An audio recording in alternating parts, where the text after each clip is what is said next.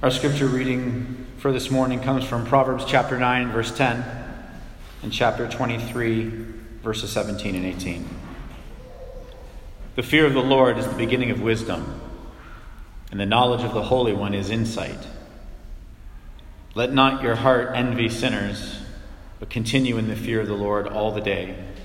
Surely there is a future, and your hope will not be cut off. This is the word of the Lord. This morning, we want to explore the subject of the fear of God as we're going through this study on Proverbs, where we are really endeavoring to be people of wisdom and walking out the love and the care and the um, wisdom of God in our daily lives as we reflect Him. And so we want to consider what the scriptures have to say about fear because all throughout the Proverbs it keeps on coming up the fear of the Lord, the fear of the Lord. When you read through all scripture, it keeps coming up the fear of the Lord, the fear of the Lord through the Old Testament. So we want to ask some questions of this text in our desire to um, really marvel at God this morning, worship at Him, and then walk out of here and desire to live to His glory. So the first question we want to ask this text is why do the scriptures present the fear of God as both essential and good? It's interesting that uh, fear isn't mentioned as like phase two or phase three of wisdom. It's not like phase one, obey. Phase two, develop this fear of the Lord. It's like right at the beginning. No fear, no wisdom. Why is it presented uh, in this way?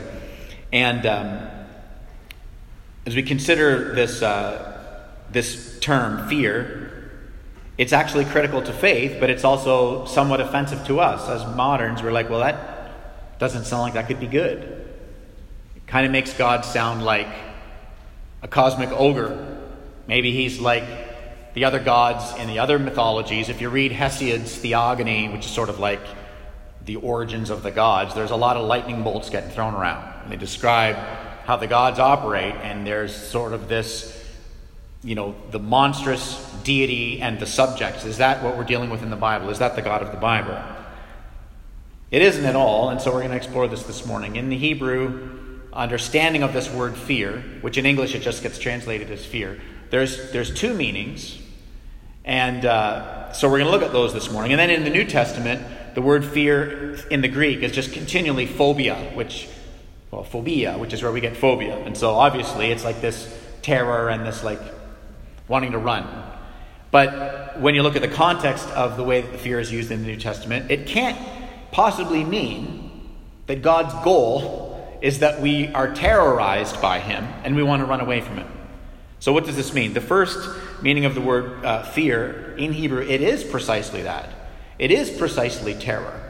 And there are lots of contexts where people related to God in terror. You have God showing up in these massive, just life shaking, uh, natural, uh, uh, supernatural ways fire on the mountain and earthquakes and just the monstrous miracles that you see throughout the Old Testament. And there was like a fear there that was a terror.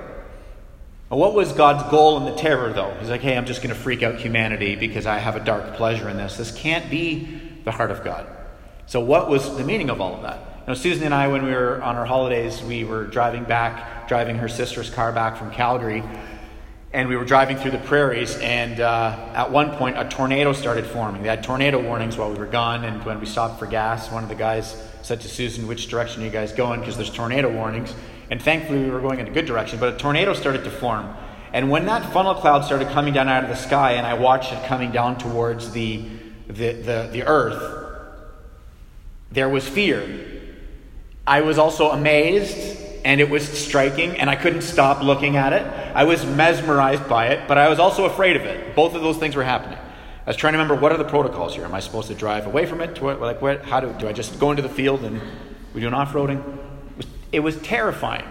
So there was aspects in the Old Testament where there was this fear that was this sort of a terror. But the question is why why are those texts there? What are they provoking us to consider? In Joshua chapter 2, I could go to many, but in Joshua chapter 2 is a familiar passage where the people of God have been led through the wilderness by the very presence of God. Uh, uh, a cloud during the day to shield them from the sun and a pillar of fire at night. It's just, it's, it's mind blowing. The, the way that God had moved heaven and earth in ancient history to save his people from slavery and death in Egypt. And when they get to Jericho, there's a woman there. Her name is Rahab. Rahab was a prostitute, and here's what Rahab said in Joshua chapter 2 when Joshua's uh, some of the soldiers came to inquire about the city. She said, We've heard how the Lord dried up the water of the Red Sea, and when we heard of it, our hearts melted in fear, and everyone's courage failed. For the Lord your God is God in heaven above and in earth below. There was like a terror that came over these people. But what was the terror? The terror was we're worshiping the wrong God. The terror was our understanding of reality is not reality. And it's terrifying. This is how I understand the world. In, in their context, this is these are the gods that I worship. And then there was a terror to discover actually that is not the true God. In Romans chapter 1, it says that all humans have a knowledge of God in the essence of who we are, deep in our soul. We have a knowledge of God, but we suppress that knowledge. And the suppression of the knowledge of God can lead to terror. The terror that, what do you mean I'm not God? Um, that idea is terrifying. What do you mean that the things that I love and believe, my worldviews, can't be true? Because there could be a divine God, the creator of all things, who has a definition of truth, but he's not going to bend to my definitions of truth. I actually have to bend my knee to his. That's, that's terrifying. That's, there's terror there. So there's an aspect of the Hebrew word of terror, that, of fear, that is terror, um, that we have to really grapple with and sit in the, the gravity of this. But the, the, the big question is really um, why? What is God actually after? Is that the fear that he wants? Is that the way that he wants humanity to relate to him? Like the ancient Greeks related to Zeus. Careful, lightning bolts, lightning bolts might come. Like, is that the heart of God? And I can say with confidence that it isn't the heart of God because there are many, many instances all throughout the Old Testament where the people are checking the right boxes and they're doing religious things, and God isn't happy about it. Because the fear that God is after is not terror. His presence did create many, many instances of terror, but his desire is not that we would relate and obey and pursue lives of, you know, holiness out of terror. Do this, otherwise God's going to get you. Judgment is coming. There's many examples where God says, in the book of Amos, for example, I like to go there because it's a, just a great articulation of the kind of fear that God's actually after, and it's not the fear of terror. God says throughout the book of Amos things like, Your worship is a stench to me. I hate your feasts. I hate your fasts. Because you're, you're, you have a life of obedience, but your hearts are nowhere to be found. It's not, the, it's not the fear of God, the terror of God that he's after, which leads right into the second meaning of terror, of fear, I'm sorry the fear of God that God is actually after, and this is the fear of, of awe. It's not, it's not fear that leads us to terror, it's a fear that leads us into awe, not to run away from God and to not, not desire to be with God. It's an awe that is actually compelling, that draws us close to God. We discover as we look through the wisdom literature of the Proverbs that God is not merely interested in right conduct from us at all what he most cares about is an intimate relationship with us, flourishing for us. He is the creator, we are the creation. And so it's not conduct devoid of love that he's wanting just going through motions to say there I've checked the boxes and I've and I've I've gone through the motions and I'm religious and I'm obedient. You know, if you go through the motions, that's the end of relationship. Go through motions with your friends, that's the end of friendship.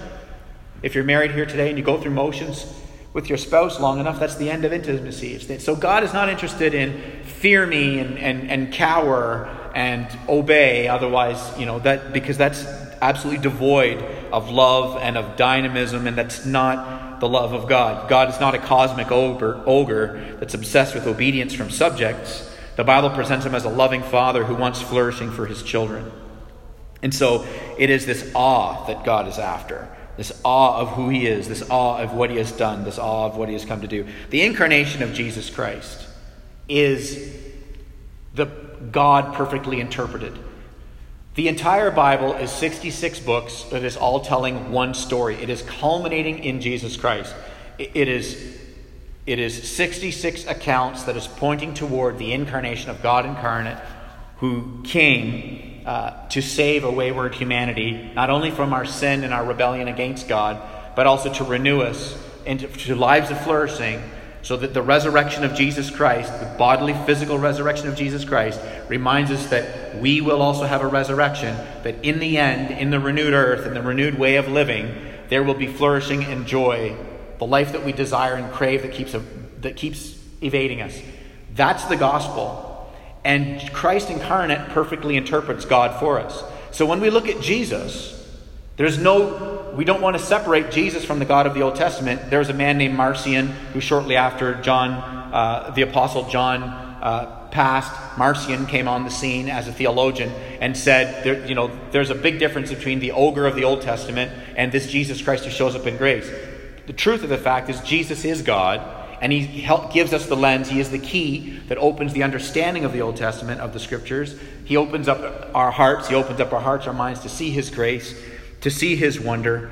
And what you see from Jesus is uh, not that the boss comes and shows up and says, okay, that's it. You've had the law. You couldn't keep the law, so I'm going to come. And the boss is coming and you're all in trouble. That's not the tone that it takes. If you uh, ha- had a problem at your office and the owner of the company said, you know what, it's been a while. You haven't seemed to resolve this problem. I'm getting on a plane tomorrow and I'm coming. Your response to that would not be, oh, amazing your response to that would be, oh no, the boss is coming. So when Jesus comes, after the people of God failed throughout the entire Old Testament to love God and love his ways, he doesn't come to say, okay, I'm going to give you the law one more time. That would have been a divine overreaction. He's like, you need a Savior. So when Jesus comes, he's the perfect interpretation of who God is. He is God, fully God and fully man. And when we see Jesus, he's not saying, you know, cower before me. He's constantly saying, come to me, come to me. When Jesus performs a miracle in uh, when the disciples are in the boat and the nets are full of fish, Peter's response to Jesus is fear. But it's initially the fear of terror. He realizes that Jesus is God and he says, Get away from me, I'm a sinful man. So his first reaction is terror. And what does Jesus do? Jesus doesn't go, finally, somebody gets it. This is what I've been after all this time. I want you to cower in terror, and I want your obedience to be motivated by terror. That's not what Jesus' response is. When Peter says, Get away from me, I'm a sinful man, Jesus says, Fear not, I'm going to make you fishers of men. In other words, the fear I'm after is the awe of who I am and what I have come to do, of my grace and of my forgiveness. Be blown away by who I am. Why was Jesus having dinner with prostitutes and tax collectors? They were in awe and drawn to his grace, his forgiveness, the essence of who he was. He wasn't repelling them, he was compelling them. And so we see that this is the, the fear that God wants, not a terror that drives us from Him, the awe that drives us to Him, so that we are fulfilled in Him. He then compels us by the indwelling power of His Spirit to resemble Him. He renews you and I because we were created for Him. We flourish when we live our lives in congruence with Him. And this is the driving force, the motivator under all of our obedience and our desires for holiness because awe is powerfully deep. It leads to life change. It leads to life change because when you are in awe of something, you are drawn to it in such a way that you begin to resemble the object of your worship. Find a person who worships a celebrity and their, their whole way of being starts to resemble the worship of that celebrity their style, the way they do their hair. I mean, just there's a there is a resemblance. Find a young person that idolizes an athlete, worships at the feet of the athlete. They, mod, they want to model their game after. I want to I want to learn how they made that. They're watching game film and slowing it down. How do I get what's going on in your life emulated in my life? That's worship. Even if you are here this morning and you're not a person of faith, you're exploring Christian faith, you live a life of worship. You live a life orienting yourself around the things that you consider the most valuable. And you know, I told that story about uh, Jericho and Rahab, the prostitute. Her fear went from a fear of terror to a fear of awe. Because Rahab came to believe in the God who saved Israel out of uh, certain death in Egypt.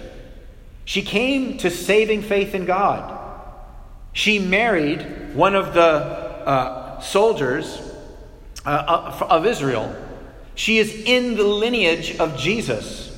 Rahab the prostitute, mentioned in Matthew chapter 1, given incredible, mind blowing dignity.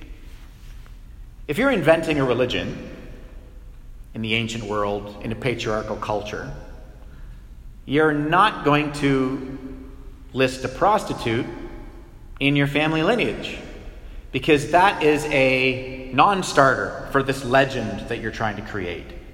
But there is Rahab's name, unapologetic. This woman came to the awe of God. And she became a worshiper of God, and she is in the lineage of Jesus Christ, our Lord and Savior. The scandalous grace of God's mercy. So may we live in this tremendous awe of Him. Some of you are familiar with the passage in 1 John chapter 4, 18, which says, Fear has to do with punishment. Perfect love casts out fear. So you see, as Christians, we know Judgment Day is coming, but we're motivated completely differently. That's not, whenever the New Testament is talking about Judgment Day to the church, it's serving as a warning for those who are just going through religious motions, but they don't love Jesus. So it's a warning for them. But for the rest of us who aren't just going through the motions, all of the speech about Judgment Day is tremendously compelling because it means the end of sorrow, the end of grief, the end of brokenness, the end of sickness and disease, the end of oppression, the end of injustice, the end of racism, the, the end of all the isms that make life terrible.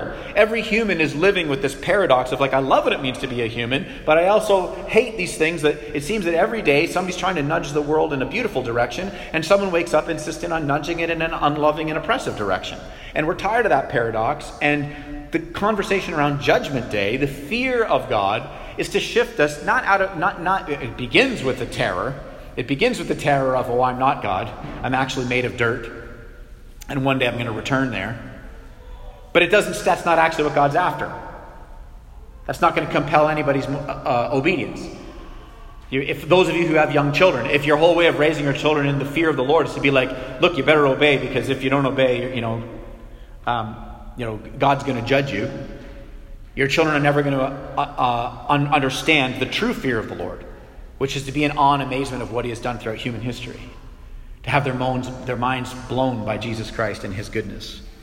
And so, the awe of God reforms the desires of our hearts, the awe of God reforms the pursuits of our wills, the conduct that's flowing through our hands. The awe of God, it changes everything. And that's why it's the beginning of wisdom and not phase two, three, or four of wisdom. That's where wisdom starts. No, of, no awe of God, no wisdom. You can be intelligent, you can be the smartest person in every room, but you'll misapply all of that knowledge in life because you are your own small God, crushed under the burden of curating your own sense of meaning in the world and identity. Let's move on. The text goes on to say something interesting let not your heart envy sinners, but continue in this awe of God all the day. How does a life, here's the second question how does a life driven by envy stifle a life compelled by awe? Envy is put in opposition to awe. Envy hinders awe. If you and I, uh, by the way, for the, some of you that, uh, again, if you're visiting this morning, you might say, boy, this is really offensive language. Uh, the Bible's calling me a sinner. Well, the, uh, so unapologetically, the Bible is calling you a sinner, but just to be clear, everybody is a sinner standing next to Jesus. So you see, the claim of the Christian is not that I'm no longer a sinner, because I am. Spend enough time with me and you'll realize that I am. But that actually my identity is not that I am a sinner. My identity is that I'm a child of God. The reality day to day is that I'm a sinner. But before God, because I trust in Jesus, the declaration over my life is that I am justified. And because that is true, I want to actually run away from my sin. I don't want to run away from God. I want to run to God, and I want to run away from my sin. And so, this language of the way that the word used sinner is here is not to suggest that, well, there's sinners and then there's the people in church who aren't sinners. Is to say that this is like identity language. This is people who've said, like, there is no God, I am God. And so it says here that if I am envious of those who don't love God, if I'm envious of those who don't worship God, what is, where is this going to lead my life? They seem to be doing better than I am. I worship God and I love God, they don't, but their health is better than mine is. What gives? They seem to be doing better vocationally than I am. What gives? Why are opportunities opening up for them that aren't opening up for me? Why do they have, you know, all these nice things in life and shiny toys and shiny things I wish that I had? I mean, if the envy is there, the 10th commandment is thou shalt not covet. Why would God command us not to do that? Here's why. If you think that because you love and worship God and you obey God, that somehow good things should constantly flow into your life, you see obedience as a lever. You see obedience as button pushing. You're, there's no awe of God if you think God owes you. So you see, envy is in opposition to awe because it keeps me from living a life of obedience from pleasure. All of my obedience is now motivated by payment. Oh man, why is, why is things in my life not working out? This person over here, they didn't even worship Jesus, and their life seems to be great. Well, maybe I should increase the spiritual disciplines so I can have a great life like they're having. The whole thing gets drastically skewed and it becomes a, a button pushing exercise, and it's tragic. So the envy is always going to eclipse awe if some rival affection has captivated my being. That rival affection becomes my God, and then acquiring some small gift has become infinitely more important than the giver. And so then instead of in awe of God, I need God to give me this thing so I can be happy because actually that's my God. That's the true king. This is why envy is envy is the is is the end of awe. If I'm living in envy, I, I, I absolutely can't be in awe of God because I'm if I'm in envy, I'm disappointed in God. I've been let down by God. I think God if I think God has somehow messed up my past, or I don't trust him with my future. But either way, the jury is out on whether I think God is a good God. This is the disintegrating power of envy. To borrow from C.S. Lewis, we are too easily pleased, too easily satisfied, playing with mud pies in rain puddles because we've never been able to envision a holiday at the sea. So envy is at odds with awe. So let's move to the last thing. How does this future promise invigorate our present?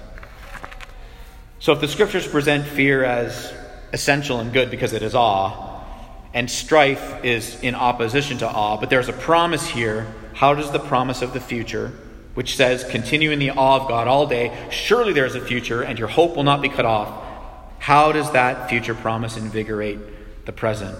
It's because there is an awe of appreciation. It changes the moment, it changes everything. I brought with me this morning this little timepiece from my grandma. My grandma when she died, she left this to me, this little, this little timepiece, and it just sits on this shelf at the house. It's like a wind up alarm clock, and she brought this with her when they emigrated from uh, Guyana, South America to Canada. She put this in her suitcase back at a time when you could have a ticking suitcase and nobody was worried about that. So, it was a, so this is old. I don't know how old it is, but it's old. And imagine if uh, after I, this little sermon illustration, one of you in here was a professional. Uh, in, in, in the world of antiquities. And you came up to me and you said, Paul, be careful with that thing. That's an ancient, that, uh, that's, a, that, that's a very old timepiece. It's very, very rare. It's worth 10 to 12 million dollars. Whoa. All of a sudden, I would be in fear of this in the proper sense. I would be in fear of it. I wouldn't be in fear it would hurt me. I would be in fear that if I don't relate to it properly, I would be the one causing harm, and I don't want to cause harm. I would see right now, this is on a shelf at the house, and it's so low a child could reach over and grab it. But my whole way of behaving would change. This thing would have its own place. Right? Right now, if a child's like, hey, can I see that? I'd say, sure. Tomorrow, hey, can I see that? No, I'm sorry, you can't see that. What? Why? It was okay yesterday. No, it's not okay today. Everything's changed. Everything has changed. You see, it's a, it's, it would be a fear of appreciation, of cherishing. It would be the awe of the value of what I have received. It would, it would, it would change everything. So as we avail ourselves of God's grace, it invigorates our present. As we come and gather here corporately on Sundays, we make this worship a priority because we're like, I must receive from His goodness and be put my soul in a position of liturgical renewal so I can come into awe. As this God's goodness is present in our homes through Scripture meditation or prayer. So we're availing ourselves of spiritual disciplines. It's fueling the awe. And I'm not talking about warm fuzzies. I'm talking about a driving force that just changes our commitments fundamentally. When Susan and I, uh, Susan before me, but when Susan and I came to the amazement of God's grace and of the gospel back in like 2012, around that time, when that happened, it compelled us, it changed everything. It, it drove us to live, to do different things. I remember I had a very good job before we planted the church here at, at at Redeemer. That came out wrong. This is a good job as well. I didn't. I had a great job, and now I'm up to this, guys. Uh, that came out wrong. I meant to say things were good and stable and wonderful and great. And I was working for a particular ministry, and when I told them, Susan and I were so compelled by the gospel, we're like, we we have got to preach the gospel. We wanted to plant a church with with our brothers and our sisters and preach the gospel in the city. And when I told them, I said, you know, I'm I'm going to do this probably next year. You've got a year to uh, let's replace me, and I'll train the next VP. And they had an in-camera meeting with me. The board scheduled a meeting, and they said, "We want to have a meeting with you." And after the con- after a convention we were at, they had an in-camera meeting where they said, "Paul, these are the reasons why we don't think you should plant a church," and they laid them down. They said, we don't, th- we don't think it's going to be fulfilling to you. They said a whole bunch of other things. You're going to get bored. You're going to get tired. We've watched, when you, when you work here with us, these are the ways we think you'll serve well in this organization. Here's what we see, think the future could be for you. Hey, by the way, let's also talk about salary stuff. And, so, and they laid all this stuff out. But I just said to them, I, I have to do this. I have to do it. Susan and I have to do it the, the awe of God, the wonder of God, it compels. So I'm not talking about warm fuzzies and emotions. I'm talking about a compelling force of love that motivates our desire for obedience. So that regardless of the conversations in the culture that are contrary to the wisdom and the guidance of God, we, out of our fear of God, do not fear man. And so therefore we will relate with you know, grace and civility to everybody outside of our faith. But as it comes to our practice and the way that we raise our children, we're like, this is the wisdom and the ways of God. Our awe of God, of the grace of Jesus and what he has done, it absolutely compels us. And our, and our love flows from this awe. It doesn't flow from a, from a joyless sort of you know, sense of obligation. The good news of the gospel is that the resurrection of Jesus Christ and the indwelling spirit empower us to do this. Look at the text there where it says, Continue in this all the day. Right? Continue in it all the day. Surely there is a future. Surely there is a hope. That is stability language. That is security language. A hope that will not be cut off. If you have no fear of God, if you have no awe of God, that means that in the end, death cuts everything off. You can say life is about this and life is about that, and this is what true meaning is, and this is what's the most valuable thing, and these are the hills I'm going to die on because this is the most important thing for society. Great. And in the end, everything you've made your life about is getting cut off. I'm not being morbid, I'm just being a realist. You and I are made of dirt, and we're returning there. No awe of God makes us God. In the end, death cuts everything off. But united to Jesus Christ by faith and grace, by believing in his resurrection, it is death that has been cut off. It is the finality of death that is coming to an end, not all of our hope. For those united in Christ, the resurrection of Jesus Christ means death has been cut off. That, to borrow from Douglas McKelvey as I close, death is no longer a period that ends the statement, but death for the Christian is like a comma that leads to the fuller and greater thought of renewal, of restoration, of bodily resurrection, the hope of the gospel. May we go into the city with this boldness and this humility. May we live, church, in this awe of God. Let's pray.